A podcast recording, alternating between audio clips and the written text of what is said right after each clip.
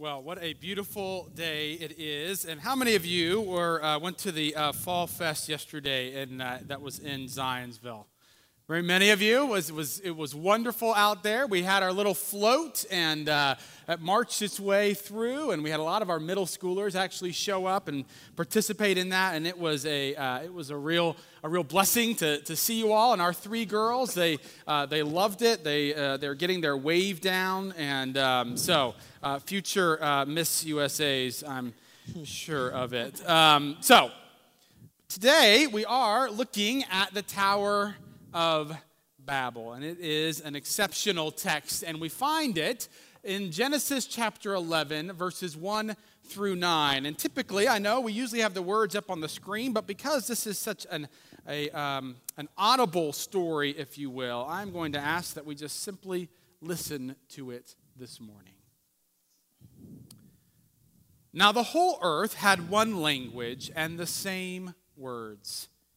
And as they migrated from the east, they came upon a plain in the land of Shinar and settled there. And they said to one another, Come, let us make bricks and burn them thoroughly. And they had brick for stone and bitumen for mortar.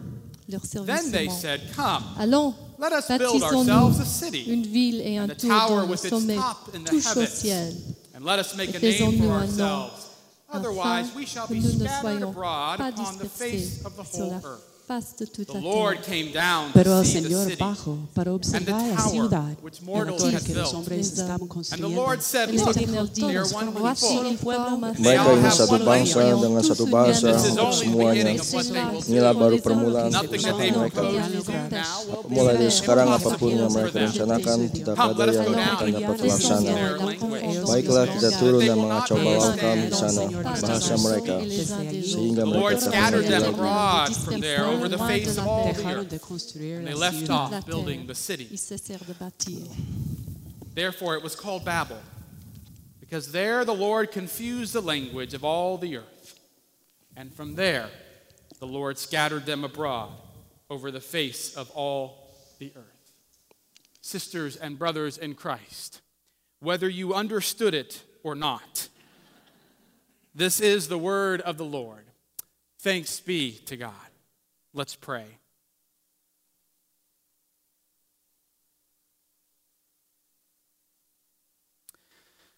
God, the reality is there are so many competing voices in our minds, in our hearts, and in our culture.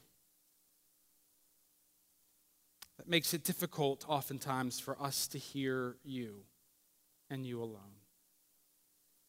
So I pray this morning that you will help us to hear you with clarity.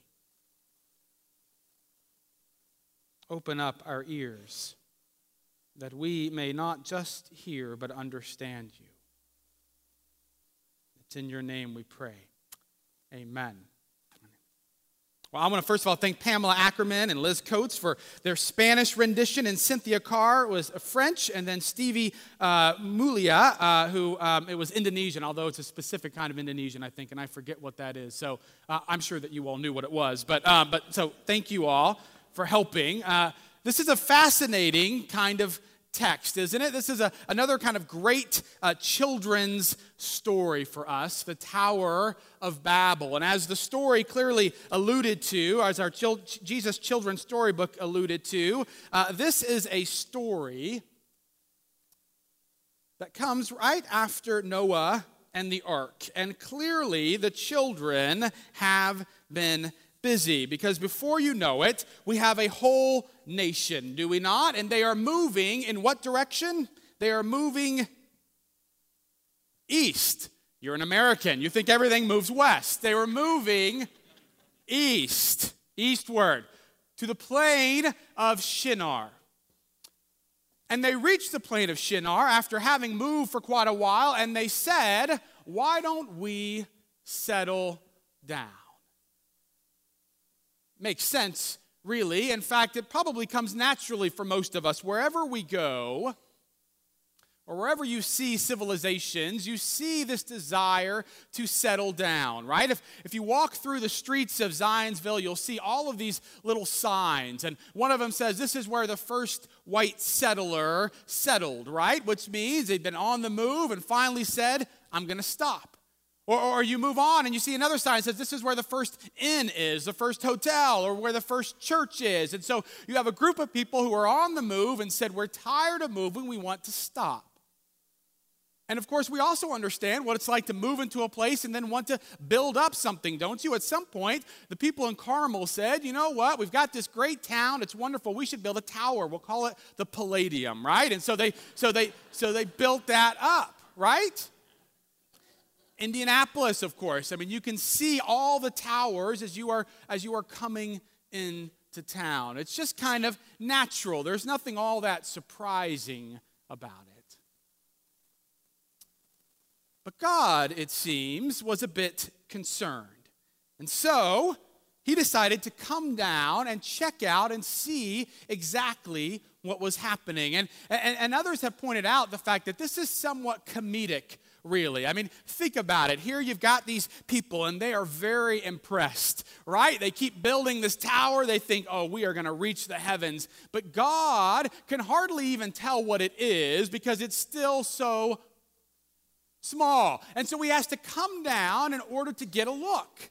Right? It's a little bit akin to what happens when my, my two oldest daughters, they, they think they're just amazing at everything. And so they, they say, Oh, daddy, wait, wait, you've got to see us jump. Oh, we have been working on this. And so they'll jump, and you can't tell. Right? And so I know there are some parents who are just like, Oh, that's great. I, I don't want to lie to the kids. So I, you know, I say, okay, so what do I have to do? I have to get down on the ground, put my face up against the floor, and then I look at their feet, and sometimes they actually get off the ground. And I can tell when I'm down on the ground next to them. But otherwise, quite frankly, it is simply not that impressive. And so, even though humanity thinks that they're building something, God has to come down. And so, he looks at it. And even though it may not be that impressive to him, he still has concerns, doesn't he? In fact, he says if they can do this, then nothing will be impossible for them. And this oftentimes causes some consternation or concern amongst us. We think, oh no, well, how could this be? Is God worried that they're going to be able to do anything and that he won't be able to stop it? Well, of course, that's not really true. We have to read this in context, right? Three weeks ago, we, we learned that God created the whole world, right? And if, you know, what, what did Bill Cosby said? If I brought you into this world, I can take you out, right? You guys remember that? And so, so that, you know, you have that happening. You, you've already seen him kick out Adam and Eve from the garden. You've already seen the flood. Clearly, God's in control.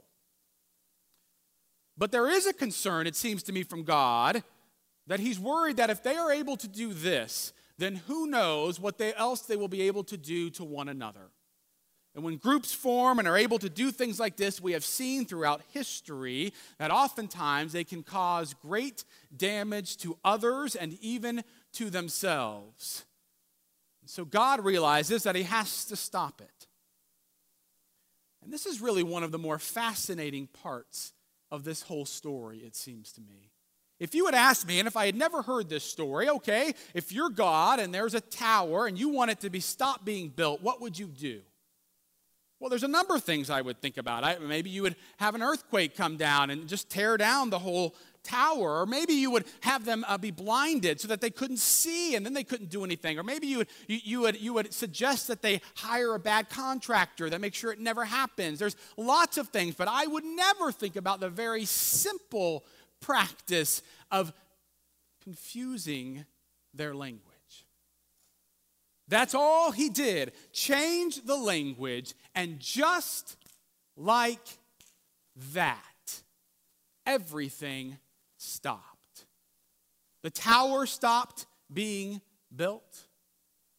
The city ended up being deserted, and the people were scattered. Now, it seems to me that one of the things that perhaps we don't talk about a whole lot, but I, I, I, would be remiss if I don't mention, is the importance in our world when it comes to language. The importance, if you will, when it comes to unity and how we hear and understand one another. How quickly people can be unified, and all of a sudden, when they are not hearing one another well for what they are saying, just like that, unity is dismantled and demolished. And I want to say this is critical for churches of which many of us are a part here and in, the, in these United States and in the world during difficult times. That one of the most important things that we can do is to not fail in recognizing the importance of how we are saying things and in how we are being heard. The importance, if you will, not just even of speaking with grace, but of hearing with grace. In a time of struggle and challenges, we need to ask ourselves if we are committed to really wanting to hear what one another is saying, even if they disagree with us, and making sure that we are really understanding what is being said and that we are saying things in a way that people can hear it with grace and love. Because if we are not, any unity that we have will be demolished and destroyed just like that. So we need to pay attention, all of us, to the importance of language. But of course, this isn't the only lesson to be learned from the story of the Tower of Babel. One of the odd things it seemed to me, even as a child, was why in the world God was so bothered by what was happening. I mean, in the one sense, if you think about it, they were incredibly united right? It was a good community. And, and especially in the New Testament, you, you, you see repeatedly, we talked about this when I first got here in Colossians, about again and again and again, they kept talking about unity and, and community and the, the importance of that. And so it seems a little bit odd, really. But of course, there are a couple of key things that are important for us to keep in mind. The first thing is the thing we oftentimes tell our children when it comes to this particular story, which is the simple fact that they were trying to make a name for themselves. In other words, they seemed to be much more concerned, or they were much more self centered, if you will, than they were God centered. And the reality is, no matter how unified you may seem to be, if your unity is around yourself and your own desires, it is inevitable that at some point that unity will be crushed. So, one of the things, one of the challenges that we will always have if we're honest with one another is how quickly and how easily we end up promoting ourselves rather than others. How quickly we forget the very first Bible story that we talked about three weeks ago. What was that about?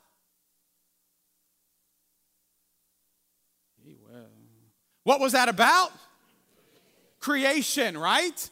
The story's right up there in that window. You can go up and look at it afterwards. The story of creation, which means God created us. We did not create God, right?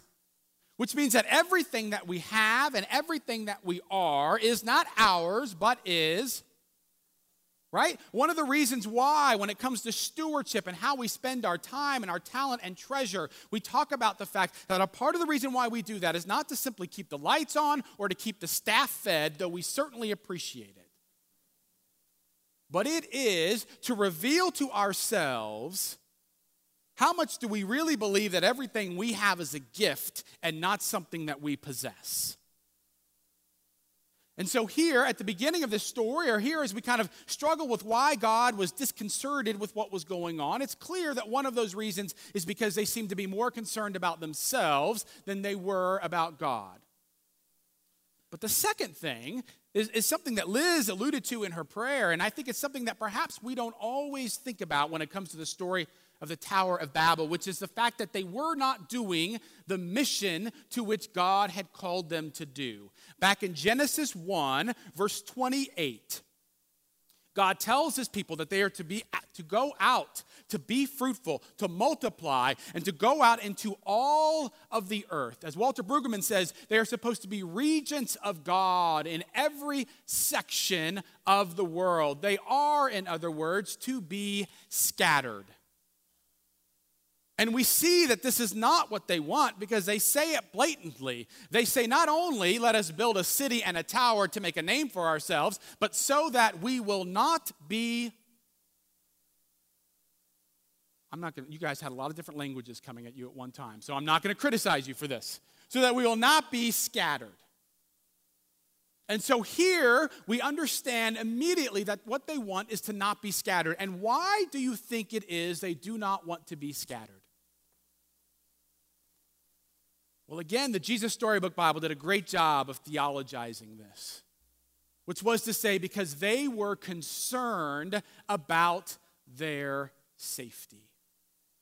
And whenever you are scattered, whenever you go out and you leave a group of people, you leave the four walls of a building, you leave the safety of a city, you are always going to be vulnerable, and there will always be more danger than if you had simply stayed in your own safe place. So, one of the important lessons for us to see is that they had a choice whether or not they wanted their organizing principle to be safety or to be doing, doing the mission of God, and they chose safety.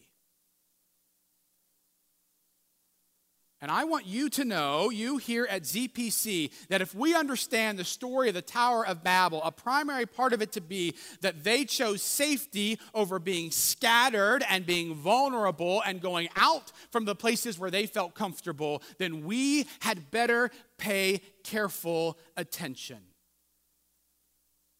Because the society in which we live places an immense priority on safety and security in all forms. And there will be many times, if we are following the mission of God, when our priority of safety will have to be subverted under our priority to be about the mission of God. But that is not easy in our society. And it is not easy for those of us in the northwest suburbs of Indianapolis. You remember back in June, they came out with rankings. Do you remember these rankings? The safest cities in Indiana. Number one, Zionsville, Indiana. Number two, Carmel. I, I, had to live at the lodge. You remember the lodge? It's right over there. It's right on the Carmel Zionsville line. I was so nervous.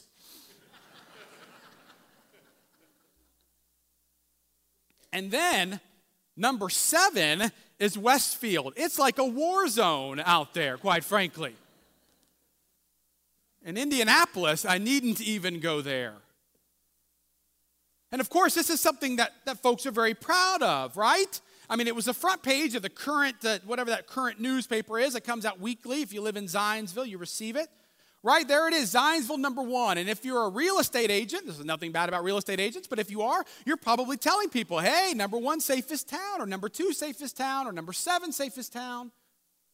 If you're on town council, it's something that you want to advertise. And all those things are great. Nothing wrong with that. But I want to be clear with you. We are not town council, and we are not a real estate agency. We are a church of Jesus Christ. And the Church of Jesus Christ does not listen to what is safe to decide whether or not they will fulfill the mission of God or not. Now, hear me, please. I'm not saying that if you're a Christ follower, you shouldn't live in a safe city. I'm not saying real Christians have bullet holes in their front doors, right? I mean, that would be a cool t shirt, but that's not what I'm saying. Scriptures tell us to be wise. Right? Scripture, scripture tells us, you know, uh, uh, to, to be shrewd. Right? Don't, don't, you know, keep locking your doors. Don't put your keys in your car. We're talking about maybe amping up some security for our daycare, for Noah's Ark. That's great. There's nothing wrong with that. But we need to realize that safety can easily become idolatrous. And anytime we decide not to follow where God is calling us to go and not be scattered because we would be much more comfortable just staying where we are, we are worshiping the idol of safety and security, and we are building our tower and we are comfortable within it. And I want to be honest with you the only way that we get out of that when we live in a safe place is to intentionally be scattered, is to intentionally say, I am going to be uncomfortable. And that means lots of things. For some of us here, it may mean the fact that we actually move. It may be that we move to West Africa. One of the most striking things that have happened to me, or that I've heard and understand when it comes to the Ebola virus, and what a horrible tragedy that is is the fact that the three Americans who contracted Ebola and have come back have been what? Missionaries. People whose organizing principle has not been their own safety, but following the mission of Christ. So, for some of us, it may be, let's think about that. For others, it may be the next time that we go to Mexico or Haiti, places that feel more unsafe, that perhaps we should think about going to one of those places. It may be that we begin to think more seriously about partnering and how we partner as individuals with the Shepherd Community Center on the east side of Indianapolis, a place that certainly feels less safe than where most of us live. But I also want to let you know that it isn't just something that you have to wait to do. Because it seems to me that scattering and being uncomfortable and not being set up within our own four walls is about more than just going off to a far distance. That we can oftentimes emotionally and socially protect ourselves as well. And we need to understand what it means to be scattered, not just at particular times, but each and every day. We, uh, we have a dog. Uh, a lot of people don't know we have a dog because we didn't have him for the first eight months that we were here. His name is JP. He's a, a very manly dog. Uh, he's a, a, a Bichon Frise. And so he, um, but he's the only other boy in the house. So I, I, I have appreciation for him. And we've had him for several years, but we, um, uh, my father, uh, we, we knew we weren't going to move into our own house here, so we gave him to my father in December, and he did a great job of watching him. And, uh, uh but, but our dog, you know, perhaps you know what this is like. If you have a dog, it's not very well behaved. When he came back, we were, we were both happy and a little bit sad to have him because, because he's just always misbehaving, right? Almost every Saturday, we go down as a family to the, to the farmer's market, right? And we we go down there we got our little our little three uh, kid stroller. You should see the looks that we get. And we we head down and i'm always amazed at the dogs.